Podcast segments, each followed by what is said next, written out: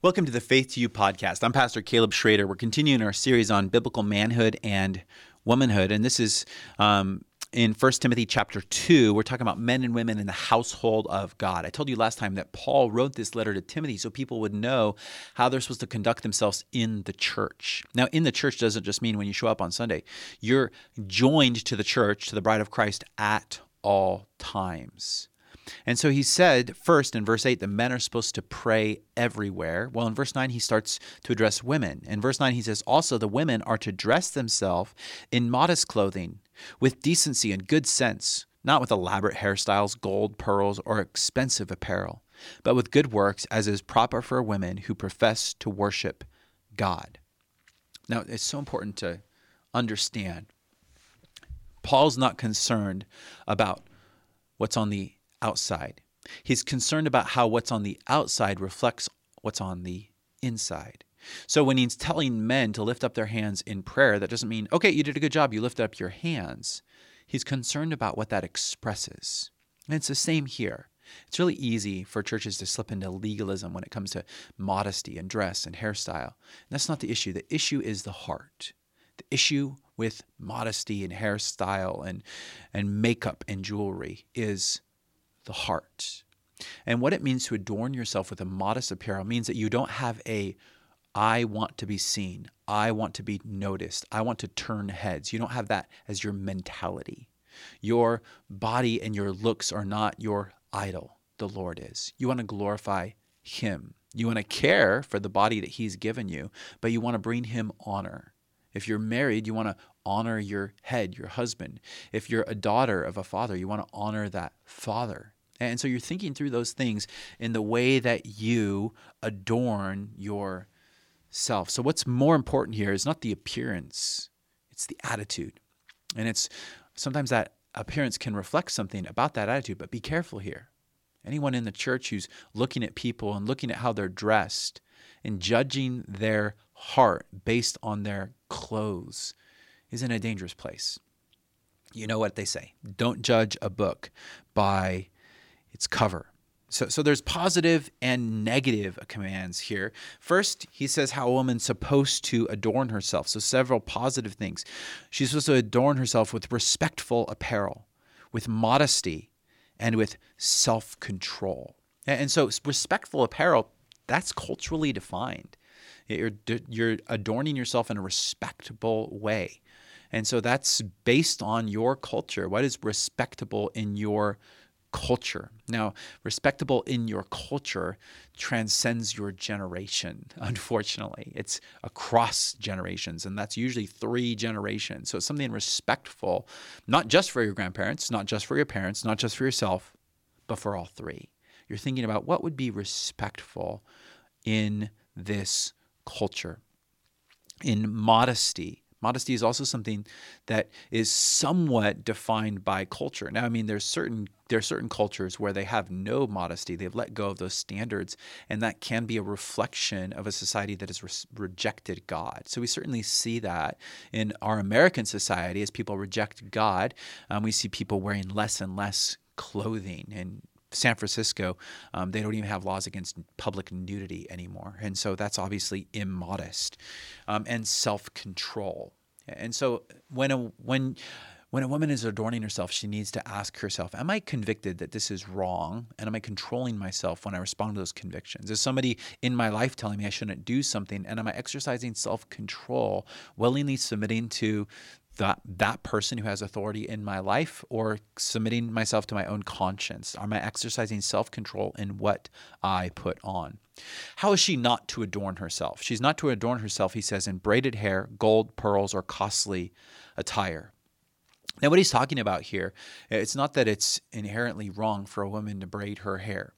What he's talking about is making herself look like she's affluent making herself look like she's desirable, making herself look like she's better than everybody else.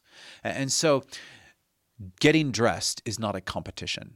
That, that's what's important. That's what he's saying right here. Because you see, the women in Ephesus that Paul's writing to Timothy about wanted to look like they were rich, wanted to look like they were well off. And, and what happens when you gather together with a church that has poor people and rich people, and the rich people have their hair all done up and they're wearing all this jewelry, and the poor person over here can't afford that, it, it visually separates them.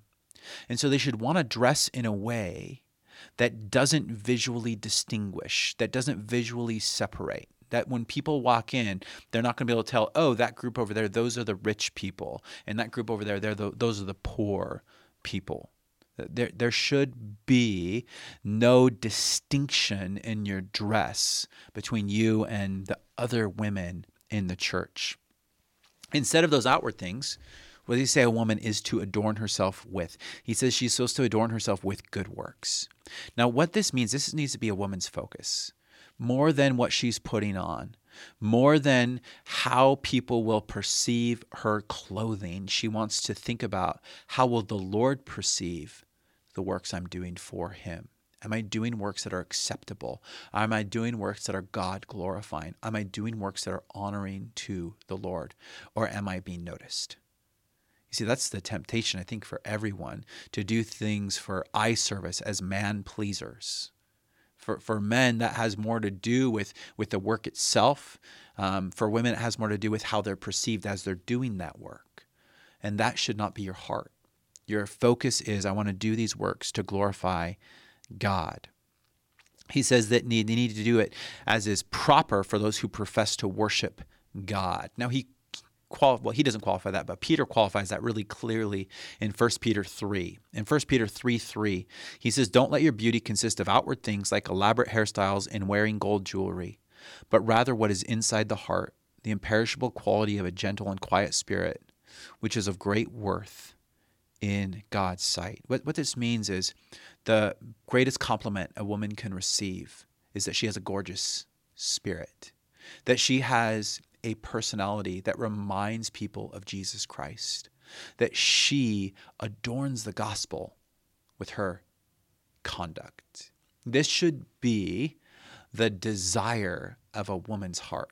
Not that she'll be noticed for what she's put on the outside, but she'll be noticed by how what God has transformed on the inside is manifest on the outside. That person who's been transformed by the gospel is being put on display. You see, the main issue here is what are you focusing on? That's the main issue. And it's so easy to get lost in the weeds and to start thinking, okay, I'm wearing these clothes, so that means I'm okay. No, your heart could be totally wrong. And, and you could be wearing something that's totally modest and have the wrong heart. The issue here is the heart. What's your focus? You could even be dressing really, really modestly um, because you want to be noticed. because you want people to notice how modest you are. It's not so much about what you're putting on, it's about what your focus is, it's about what you want because of what you're putting on. It's about what you want because of how you're adorning yourself. So, so the question I have for the, the women who are listening to this podcast is, is Is your primary concern your inner beauty? Is that your primary concern? Now, if you're wondering, well, how can I tell? There, there's a litmus test. The litmus test is what discourages you. Do you get discouraged when people don't notice the new outfit, the new hairdo? Is that what discourages you? Or do you get discouraged when you fall short of grace in your conduct? Is that what discourages you? Make sure it's the latter. Make sure that what you're focusing on is that inner person, that imperishable quality of a gentle and quiet spirit. That's what you want that imperishable quality. What does it mean it's imperishable? It means you're going to have eternal treasure, not for what you adorn yourself with here, but with that spirit that's been transformed by God, that's been manifest in the works you do for God. Think about this.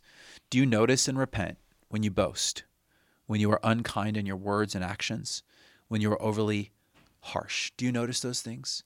Do you repent of those things? Or do you notice when you don't get the compliment. You can tell where your focus is on by what discourages you and disappoints you about yourself. Learn to live more like Jesus, to put him on display. Why? Because he has taken up residence inside of you. Thank you so much for listening to me today. God bless.